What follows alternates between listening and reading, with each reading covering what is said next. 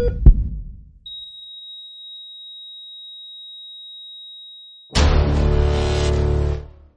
Bapak kami mengucap syukur buat malam hari ini. Terima kasih anugerahmu atas hidup kami Tuhan.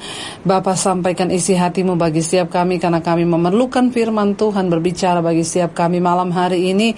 Bukakan semua rahasia kebenaran firmanmu Supaya kami mengerti Tuhan apa yang sedang terjadi hari-hari ini. Dan kami boleh berjaga-jaga dalam iman kami kepadamu. Urapi hambamu yang tidak ada apa-apanya. Roh Kudus yang akan berbicara Dan memberikan pewahyuan bagi setiap kami. Dalam nama Tuhan Yesus Kristus kami buka hati bagi firmanmu hanya di dalam nama Yesus. Mari yang percaya Tuhan bersama kita katakan bersama amin. Iya, shalom saudara. Saya percaya kita semua tentunya ada dalam pemeliharaan Tuhan di hari-hari yang terakhir ini. Apa pun keadaan kita, apa pun yang harus kita lewati, kita percaya bahwa Tuhan tidak pernah meninggalkan kita.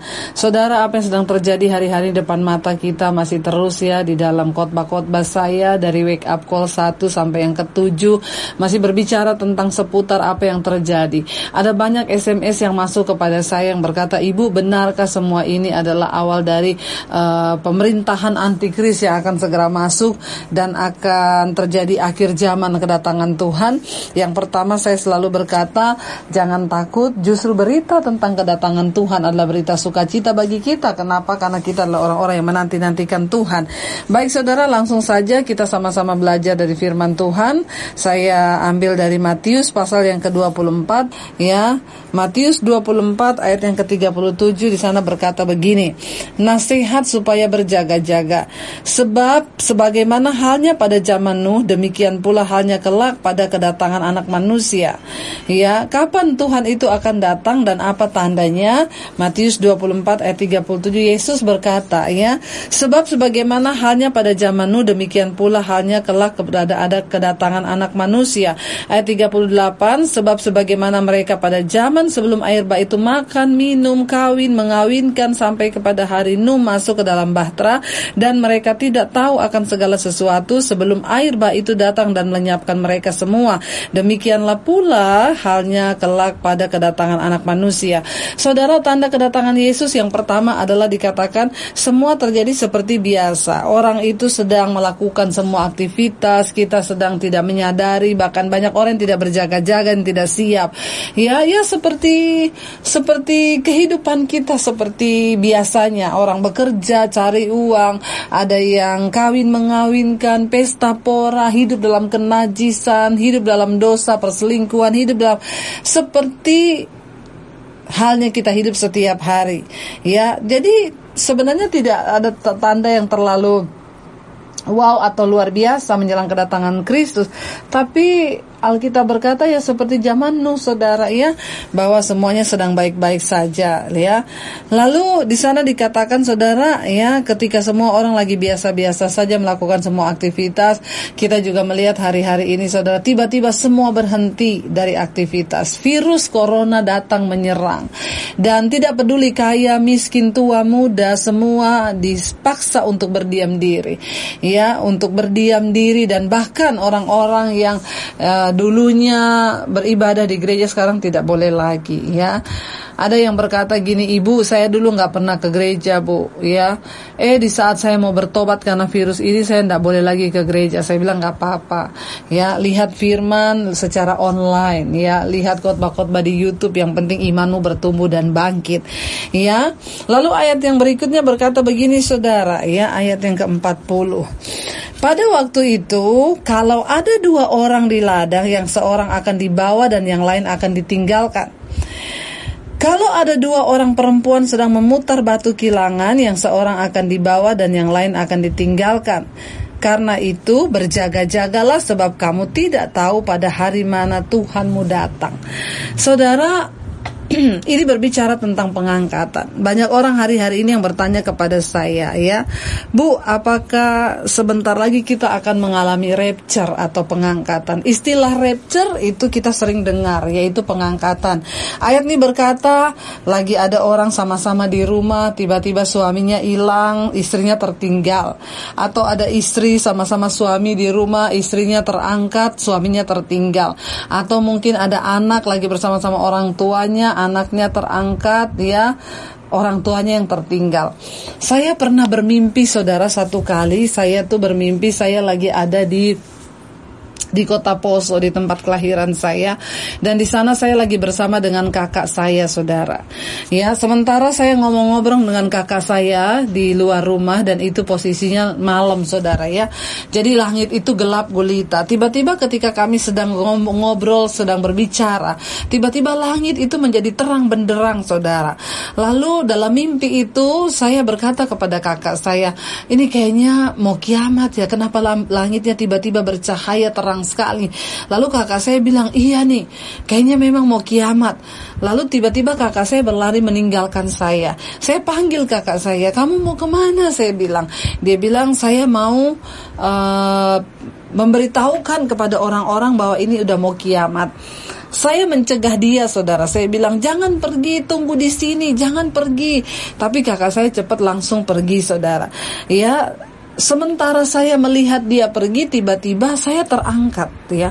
Saya mulai meninggalkan bumi saudara ya. Tapi apa yang terjadi ketika saya meninggalkan bumi itu saudara? Ya kakak saya melihat saya terangkat naik saudara ke langit. Lalu kakak saya itu berteriak saudara. Dia bilang Debbie jangan tinggalkan aku. Deb ajak aku sama-sama. Ya dan saya meninggalkan bumi itu terangkat makin tinggi makin tinggi Tapi saya melihat kakak saya menangis, saudara saya juga menangis dengan hati yang pedih. Saya sambil terangkat tinggi itu saya menangis, saudara. Saya mengingat bagaimana keluarga saya yang tertinggal, bagaimana orang-orang yang saya kasihi yang tertinggal di bumi. Itu saya menangis dengan pedih, saudara. Tiba-tiba ada suara yang berkata kepada saya, Bersiaplah karena kamu akan dirubah dalam tubuh kemuliaan. Dalam sekejap mata saya diubahkan seperti ada kilat begitu saudara. Lalu saya tiba-tiba berubah. Nah ketika saya dirubah dalam tubuh kemuliaan itu apa yang terjadi? Saya lupa dengan semua yang terjadi di bumi. Saya lupa dengan orang-orang yang saya kasihi, saya lupa dengan keluarga saya. Ada satu perasaan damai dan sukacita yang begitu luar biasa. Saya terus terangkat naik ke surga. Begitu saya terbangun pagi hari saudara, saya nangis bercucuran air mata.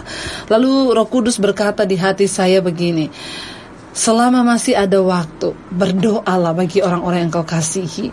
Berdoalah bagi mereka agar mereka juga boleh diselamatkan. Kenapa Tuhan berkata karena ada satu saat nanti ya engkau bahkan tidak mengingat dengan mereka yang ada lagi di bumi ini. Selama masih ada waktu berdoa Saudara, ayat ini berkata tadi, ketika ada satu orang di ladang, yang satu hilang, yang satu tertinggal.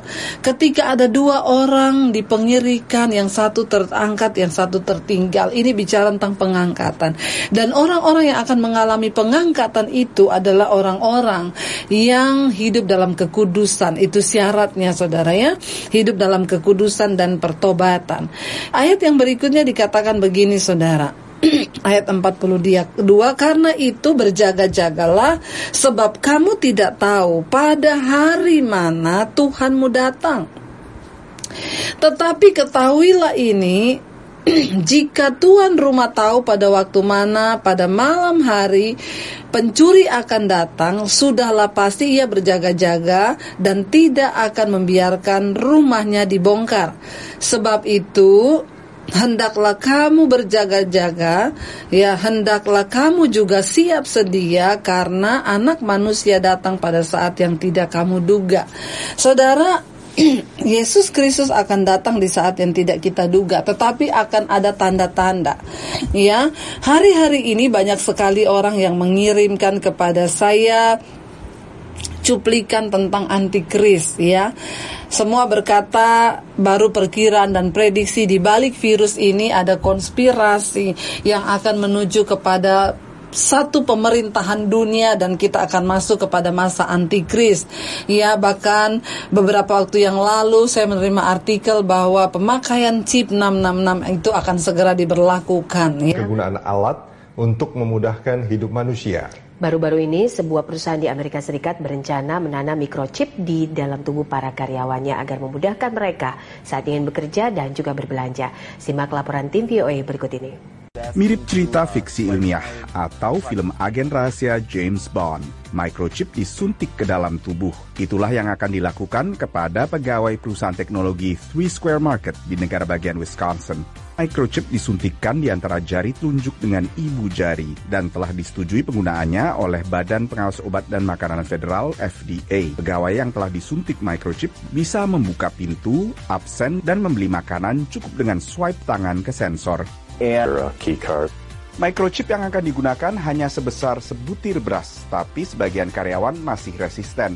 Sekitar 30 dari total 80 karyawan di perusahaan ini menolak untuk disuntik microchip dengan berbagai alasan. Saudara, apa yang harus kita lakukan? Begitu banyak chat yang masuk bertanya kepada saya, Bu, apakah ini benar, Bu? Apakah ini benar? Lalu apa yang harus kita lakukan, Bu? Kalau memang benar begitu, apa yang harus kita lakukan? Saya bilang, tidak ada yang dapat kita lakukan selain kita itu bersiap-siap dan berjaga-jaga. Lalu ada beberapa saudara, banyak yang masuk bertanya kepada saya begini, Ibu, Saya mendengar ada satu khotbah hamba Tuhan yang berkata untuk mempersiapkan diri menghadapi antikris ini yang pertama kita jangan utang di bank. Ini bagaimana Bu, utang saya masih banyak Bu di bank. Saya akan cari uang untuk melunasi bagaimana? Saya bilang tenang. Jangan panik. Selama Bapak masih bisa niat bayar dan membayar menyicil, jalankan aja. Sebisanya memang ya kalau bisa jangan berhutang. Kenapa? Karena utang itu membuat hidup kita tercekik nanti. Tapi jalani aja dulu. Nah, karena mendengar itu banyak yang sekarang sudah ketakutan. Ibu, saya mau lunasi utang saya bagaimana, Bu? Katanya kalau antikris kita nggak boleh utang di bank, saudara tenang, tenang ya, tenang. Ya jalani dan ya saya takut bu nanti kalau datang zaman antikris Tuhan datang saya nggak keangkat. Yang penting saudara niat bayar. Walaupun belum lunas kalau Tuhan datang ya puji Tuhan dianggap lunas lah. Yang penting niat bayar itu saudara. Jangan terlalu gegabah dan ketakutan mendengar hamba Tuhan berkata ini dan lain sebagainya. Ada juga yang bertanya gini bu, yang kedua kata hamba Tuhan itu saya harus beli tanah, beli tanah ukuran besar untuk saya tanam buah sayur supaya kalau masa antikris datang saya nanti nggak pakai chip itu. Ya nanti nanti saya akan hidup dari perkebunan saya. Bu, saya nggak punya uang mau beli tanah. Saudara, coba kita punya pemahaman yang benar kepada firman Tuhan. Saya bilang, ibu, bapak, lakukan apa yang ada di firman Tuhan saja. Kalau tidak tertulis di firman Tuhan, tidak usah dilakukan. Ya tapi nanti bagaimana bu? Kita nanti dipasang tanda. Mengerti kebenaran firman saudara ya. Makanya kita buka mata kita. Alkitab berkata akan ada masa pengangkatan. Orang-orang yang hidup dalam kekudusan tidak akan mengalami masa kesusahan besar itu. Sebelum itu terjadi kita sudah diangkat. Ya jadi saudara, jadi saya mau beli tanah di mana? Saudara, Alkitab udah tulis. Mau sehebat apa pun saudara itu mau beli tanah berapa hektar, yang namanya penggenapan firman itu akan terjadi dan harus digenapi. Coba kita baca sama-sama di Wahyu pasal 3 13 ayat yang ke-17 Saudara ya. Wahyu pasal 13 ayat 17 berkata begini, dan tidak ada seorang pun yang dapat membeli ya atau menjual. Sebentar Saudara, saya pengen kita buka Wahyu pasal 13 ayat yang ke-16 mulai Wahyu pasal 13 ya. Jangan jangan langsung buru-buru ketakutan, buru-buru mau melakukan ini, mau melakukan itu. Ya, baca Alkitab. Apa yang tertulis di dalam itu yang kita lakukan ya. Wahyu pasal yang ke-13 ayat yang ke-16 mulai dikatakan begini Saudara. Ya. Wahyu 13 ayat yang ke-16 mulai dan ia ya antikris ya akan memaksa ya dan ia akan menyebabkan sehingga kepada semua orang besar kecil kaya miskin merdeka hamba diberi tanda pada tangan kanannya dan pada dahinya ya. Ini yang Alkitab tulis ya. Dan antikris nanti akan menyebabkan ya. Sehingga kepada semua orang kaya, miskin, kecil, besar, tua, muda, orang merdeka atau hamba akan diberi tanda pada tangan kanannya atau pada dahinya. Dan tidak seorang pun yang dapat membeli atau menjual selain daripada mereka yang memakai tanda itu yaitu nama binatang itu dan bilangannya ya saudara ada orang yang berkata kepada saya gini bu kalau disuruh pasang tanda itu ya kalau kita nggak mau kan bisa bu. Ya saya nggak mau saudara. Ya banyak orang yang berkata gini saudara berpikir itu antikris itu setan yang muncul dalam rupa yang menakutkan. Enggak saudara ya Antikris itu berasal dari kita kata Yesus artinya mereka juga manusia biasa ya. Bahkan mungkin ada orang-orang yang mengaku dirinya Kristen Saudara. Nah, di sana dikatakan Saudara ketika kita disuruh pasang tanda. Saya baca artikel ini itu berapa puluh tahun yang lalu bahwa pembuatan microchip itu sudah sedang dimulai. Itu berapa puluh tahun lalu. Dan memang saya membaca di sana mereka akan berupaya supaya tahun 2020 lebih itu sudah selesai. Ya dan ketika melihat semua ini kayaknya ini memang sudah mulai penggenapan firman Tuhan ya. Dan saudara, kalau saudara bilang begini, kita berkebun aja supaya kita nanti tidak usah pakai tanda itu. Salah. Saudara tahu tanda itu itu hanya sebesar beras. Chip itu 666 itu hanya sebesar beras. Di Amerika sekarang sudah ada beberapa perusahaan yang mengharuskan karyawannya untuk pakai tanda itu. Kenapa? Itu adalah mereka sebut dengan dompet elektronik. Ya, artinya apa? Di situ ada nomor rekening saudara, di situ ada nomor KTP saudara. Jadi saudara, kemungkinan kalau chip itu dipasang itu saudara tidak dikejar-kejar dan harus pasang ini tanda 666 dari enggak. Nanti saudara terima surat panggilan dari pemerintah, Anda akan dipasang chip yaitu KTP. Mungkin seperti itu. Kenapa saudara? Karena memang ini sudah dikatakan dari segi kesehatan WHO itu sangat mendukung chip ini. Kenapa? Kalau orang itu dipasang chip saudara akan terdeteksi virus, penyakit apa pun itu akan terdeteksi. Jadi itu nanti kita akan di dipaksa. Kenapa? Kalau saudara tidak pakai tanda itu, maaf saudara tidak bisa beli. Sekarang aja saudara kita lihat. Tadinya itu kita kalau masuk tol bayar pakai uang cash. Ya, sekarang masuk tol sudah tidak ada pakai uang cash. Semua gesek pakai kartu. Ting, ting, ting. Ya, dulu saya berpikir untuk chip itu bisa diterapkan mungkin lama. Kenapa? Karena di bangsa kita saja masih masih belum terlalu canggih untuk penggunaan uang tunai masih terus banyak berlaku. Tapi tapi saya mulai terkejut kenapa? Saudara lihat hari-hari ini di warung dekat rumah saya warung kecil itu saudara. Orang mau beli rokok itu tukang ojek mampir lewat bang beli rokok ya berapa dua batang. Oh iya bayar pakai apa? OVO. Bayar pakai apa? Dana. Bayar pakai apa? GoPay. Tinggal gini. Ambil HP-nya tinggal gini. Ting ting ting. Itu terjadi hari-hari ini kan? Kenapa kita tidak membuka mata kita? Ya. Nah, nanti kalau chip itu akan diberlakukan, di situ ada nomor KTP saudara, di situ kenapa itu dikatakan benar-benar canggih? Karena itu orang bilang dompet elektronik akan dipasang. Nanti kita saudara kalau mau belanja di supermarket, ya kita nggak bawa apa-apa nanti langsung ke scan nomor rekening kita saldonya ada berapa bener-bener apalagi saya dengar dengan adanya virus ini kemarin sudah dicanangkan. Ya beberapa bank sudah berkata bahwa nanti akan ditiadakan penggunaan uang tunai nanti tidak ada. Semuanya serba pakai, mungkin ke sana akan mengarah kepada chip. Saudara, salah satu yang sangat mengherankan hari-hari ini adalah ya, saya juga cukup terkejut Saudara, di dalam sebuah buku, buku iluminatif yang judulnya adalah The Eyes of Darkness ya The Eyes of Darkness itu karangan Dean Knuts ya. Buku ini saudara dirilis, ditulis, terbit pada tahun 1981. Dan saudara tahu di dalam buku itu sudah diceritakan tentang adanya virus ini. Di sana jelas ditulis bahwa ya dikisahkan dalam buku itu ada satu uh, tenta, uh, ada satu senjata biokimia yang dibuat di salah satu laboratorium di luar kota kota Wuhan.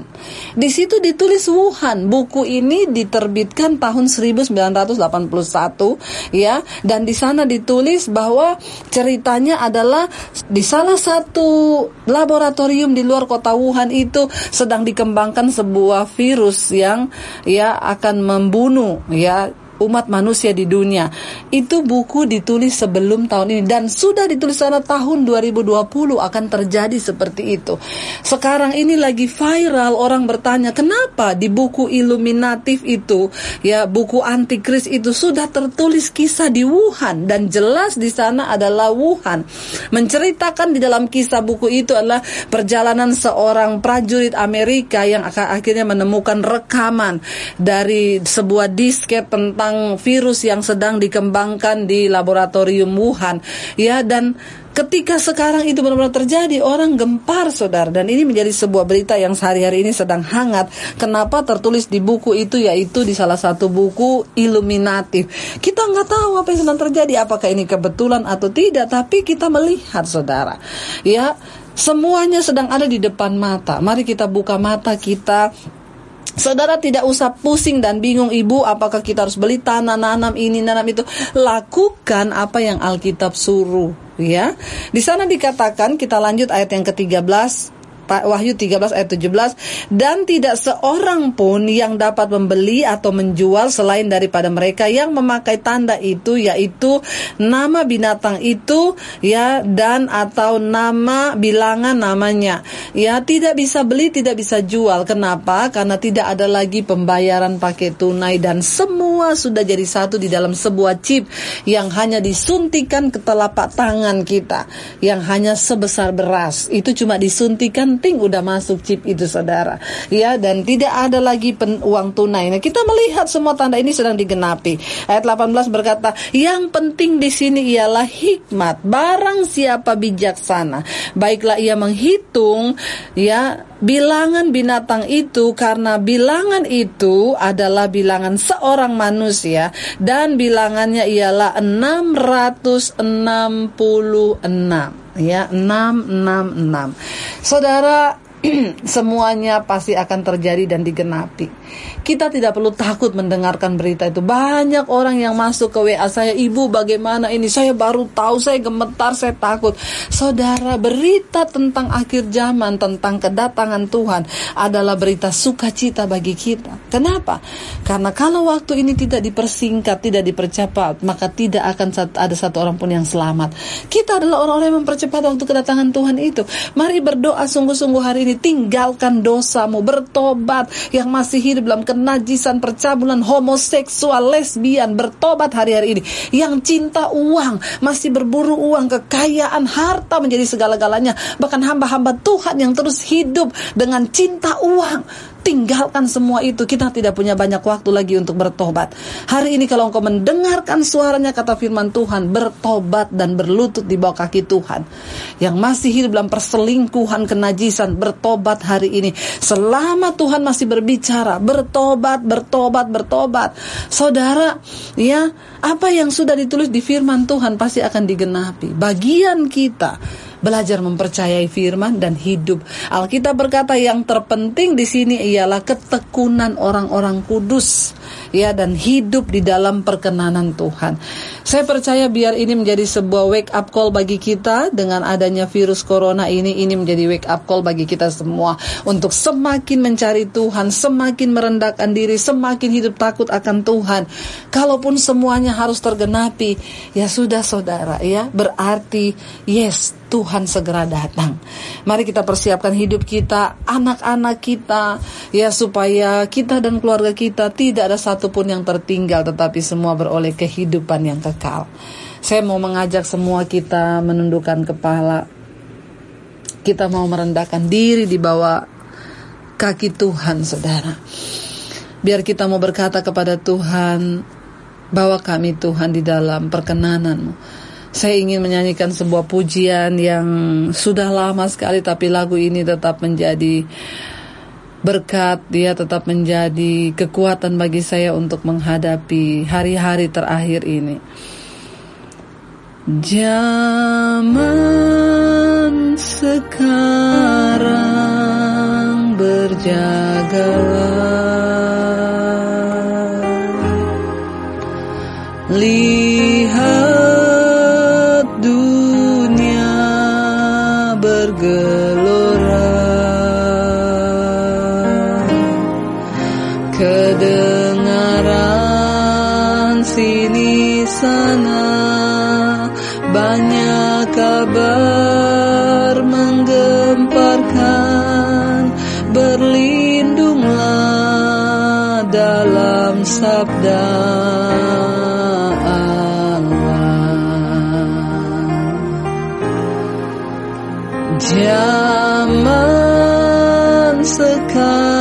sekarang berjagalah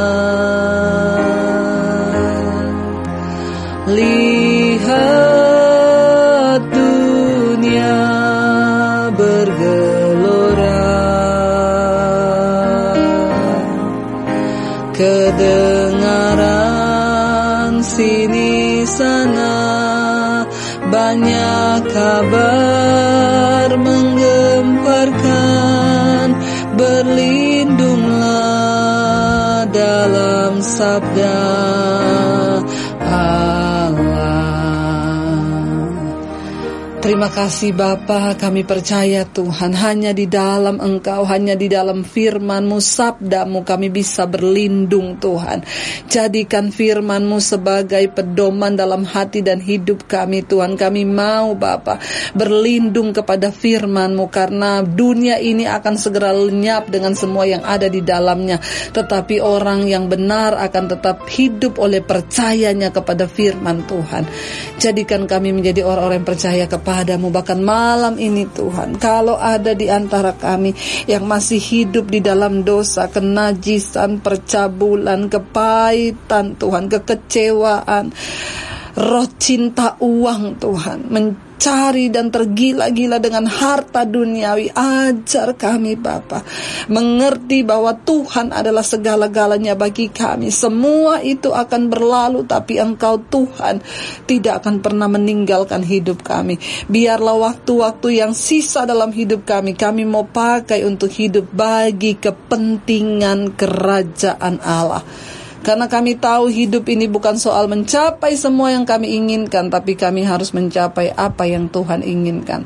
Terima kasih Bapa, segala pujian, hormat, kemuliaan hanya bagi Engkau. Selamatkan kami, terluputkan kami dari segala siksaan besar, kesusahan besar yang akan terjadi. Kami percaya kami adalah orang-orang yang terlindung dalam naunganmu, karena kami mau berjalan di dalam kebenaran dan kekudusanmu.